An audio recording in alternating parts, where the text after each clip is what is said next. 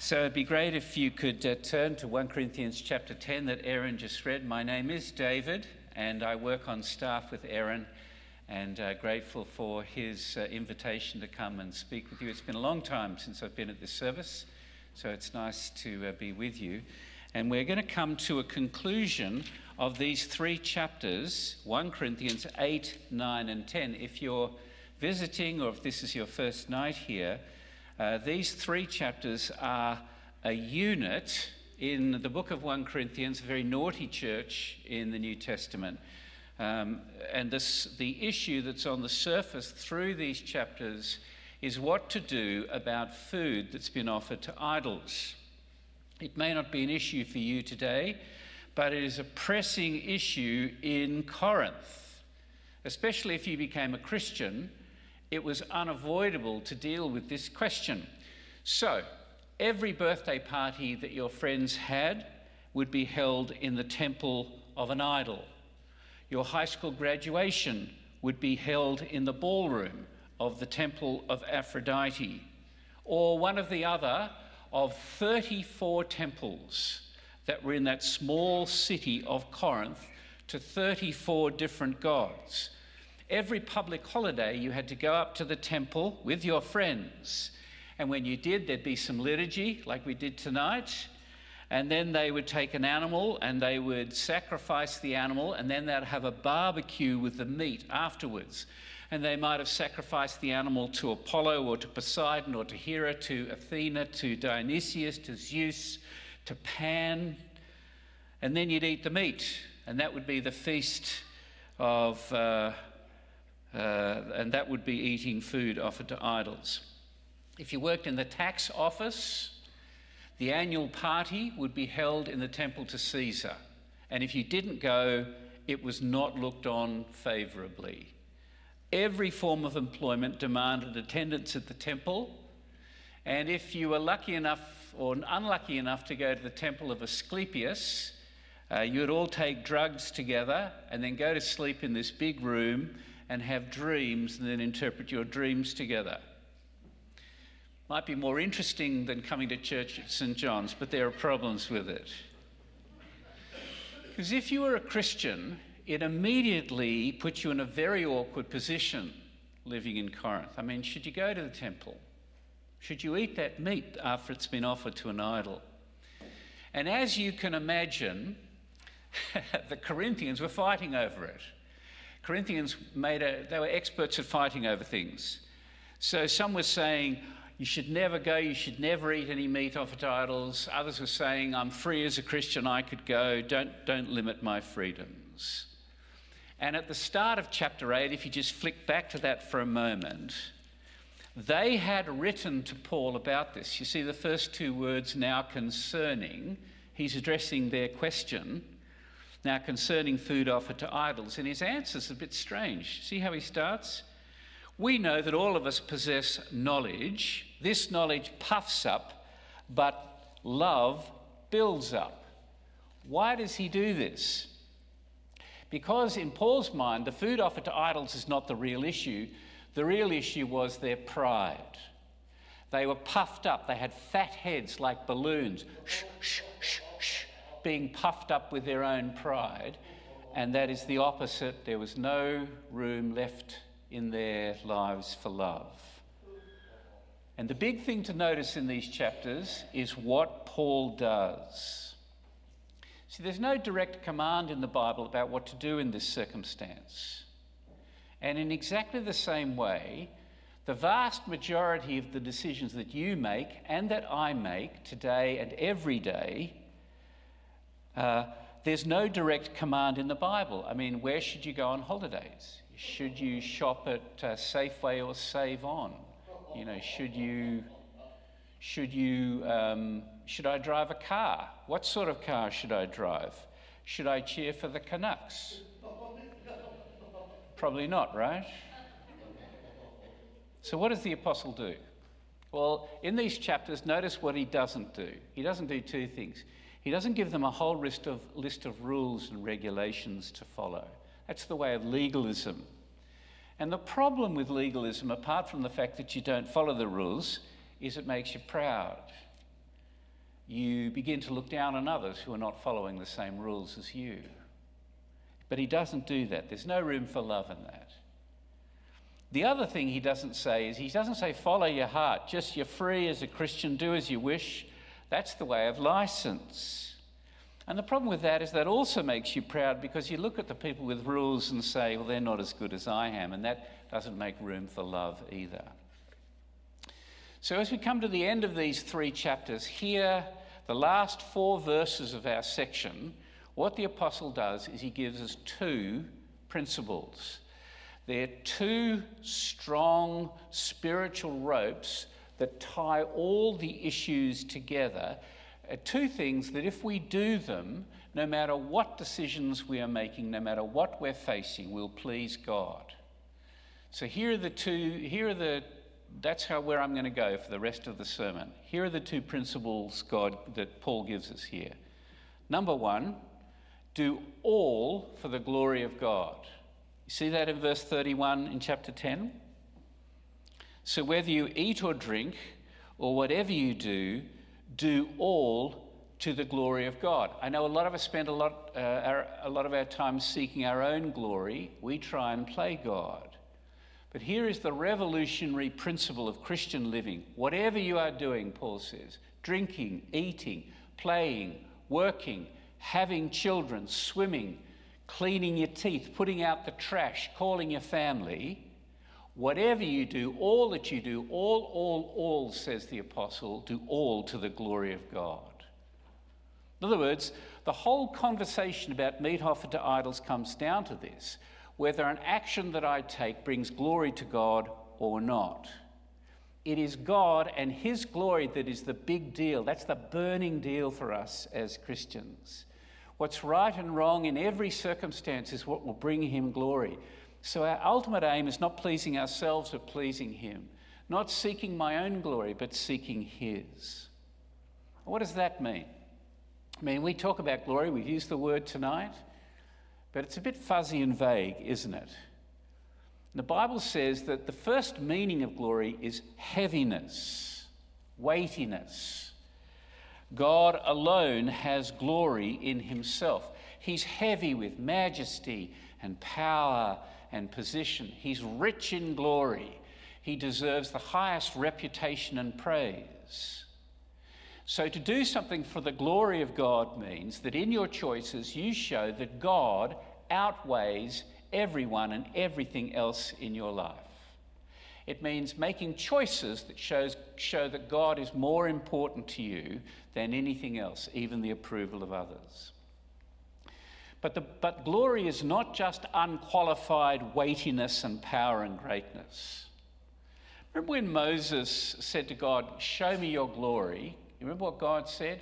I will show you my goodness. So the glory of God is goodness in itself. Otherwise, the weight of God's glory would just be crushing.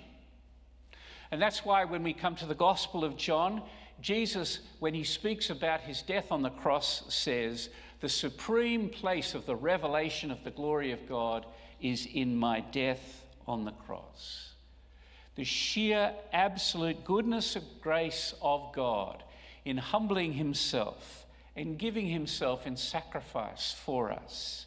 That is where glory is revealed. So the glory of God is not just power or goodness, but it's power and goodness displayed in humility, in sacrificing and humbling himself to save us. So to do something for the glory of God means to do something good for another person, which may take humility and it may take sacrifice. It will certainly take love. And the final thing to say about glory is that it's not just great power and goodness in itself, but it's that power and goodness when it shines out and shows itself to other people. Um, I've been reading the book of Exodus this week, and uh, I've been reading the 10 plagues, which are not cheery reading, but in almost every plague, God says, I'm doing this to show my glory, so that Egypt will know my glory. It was to show his glory. I'm bringing you out of slavery to show my glory. And when he comes to dwell with them in the pillar of cloud and the pillar of fire, it is his glory. And when Jesus is transfigured in the New Testament on the mountain and shines with a heavenly light, Peter says, We saw his glory.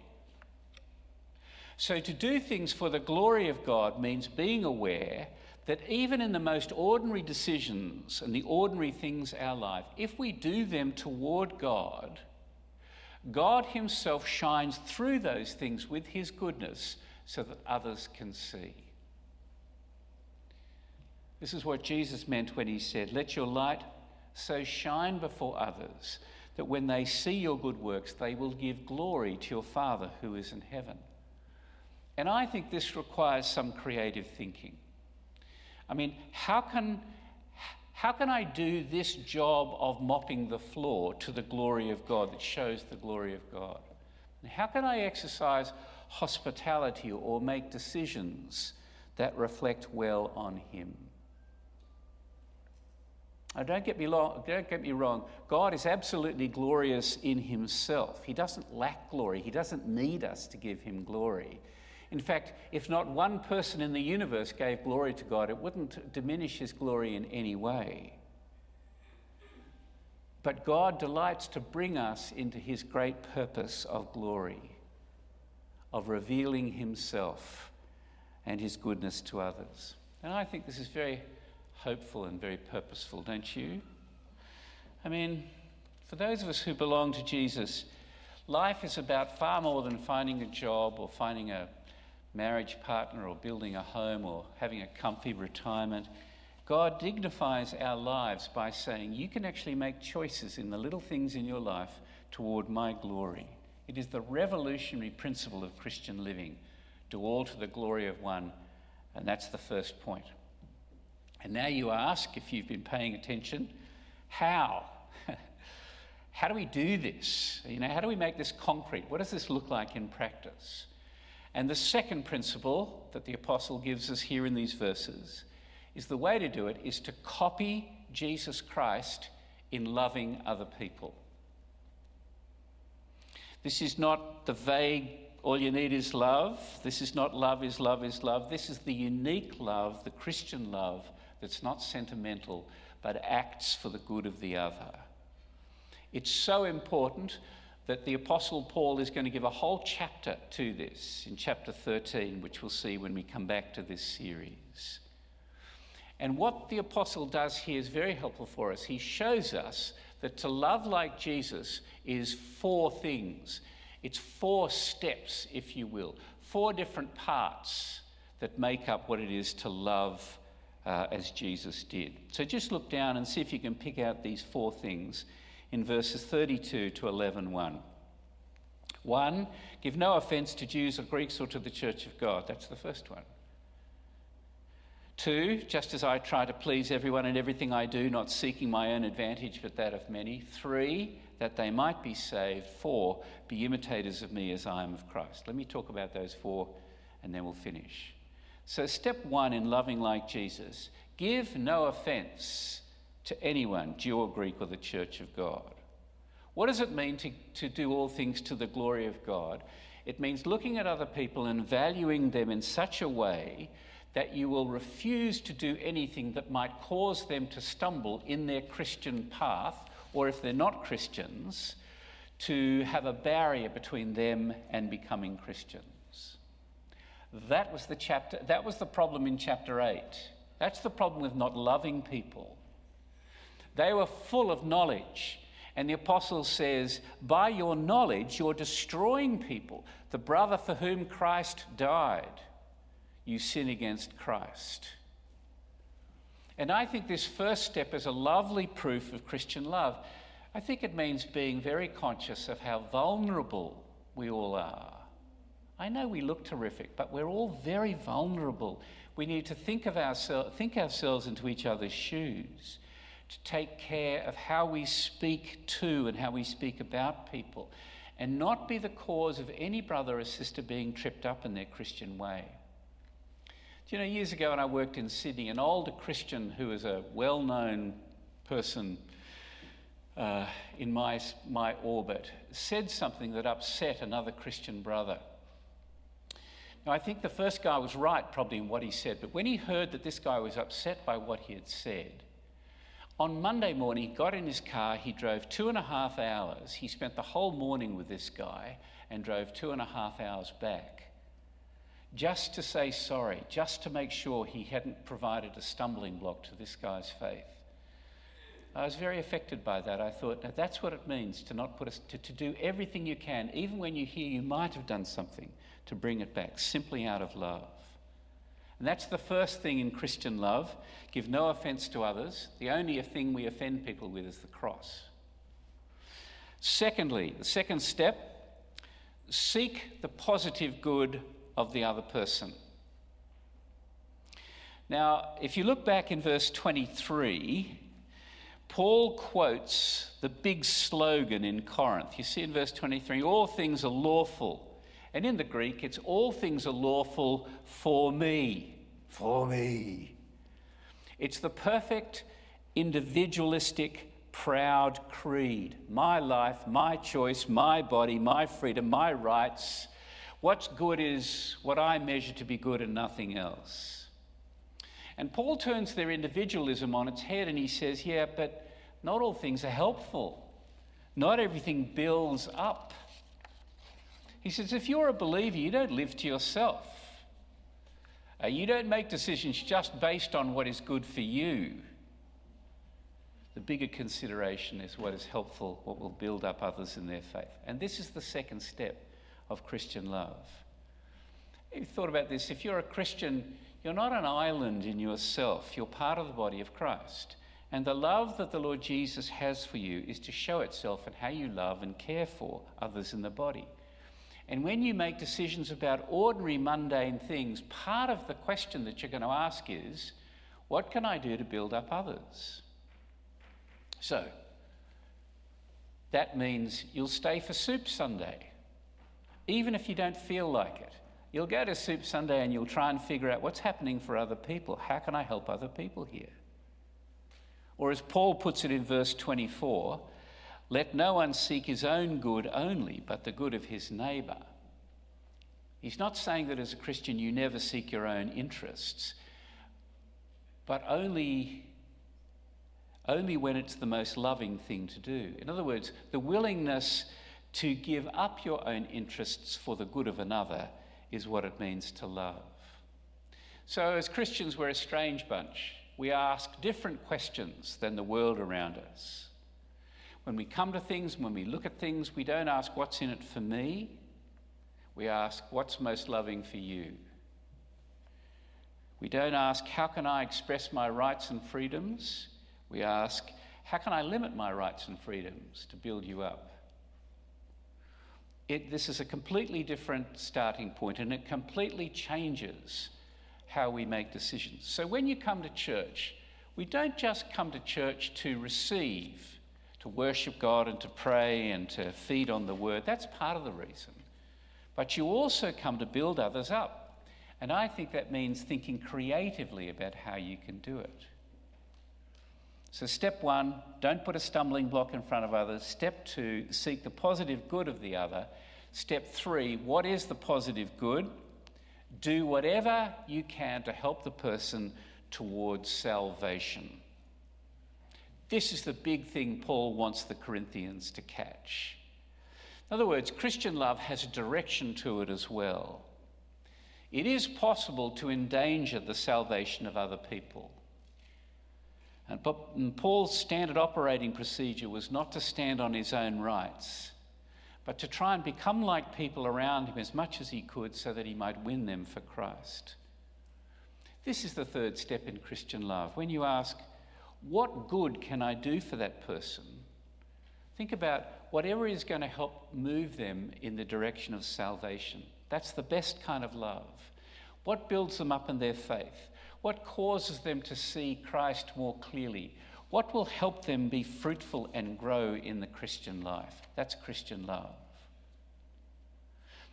And that's why, interestingly, in verse 27 and 28 and 29 and 30, the little illustration he gives, the last illustration, he says, If you're in Corinth and you're invited to a house by a non Christian friend of yours for a meal, and they serve meat in front of you, don't act like a Christian snob. You know, don't say, um, well, no, um, I must inquire, was this uh, sacrifice to idols? No, he says, don't make a pain of yourself. Eat what's set before you. But if the host says it has been sacrificed, then you should decline it.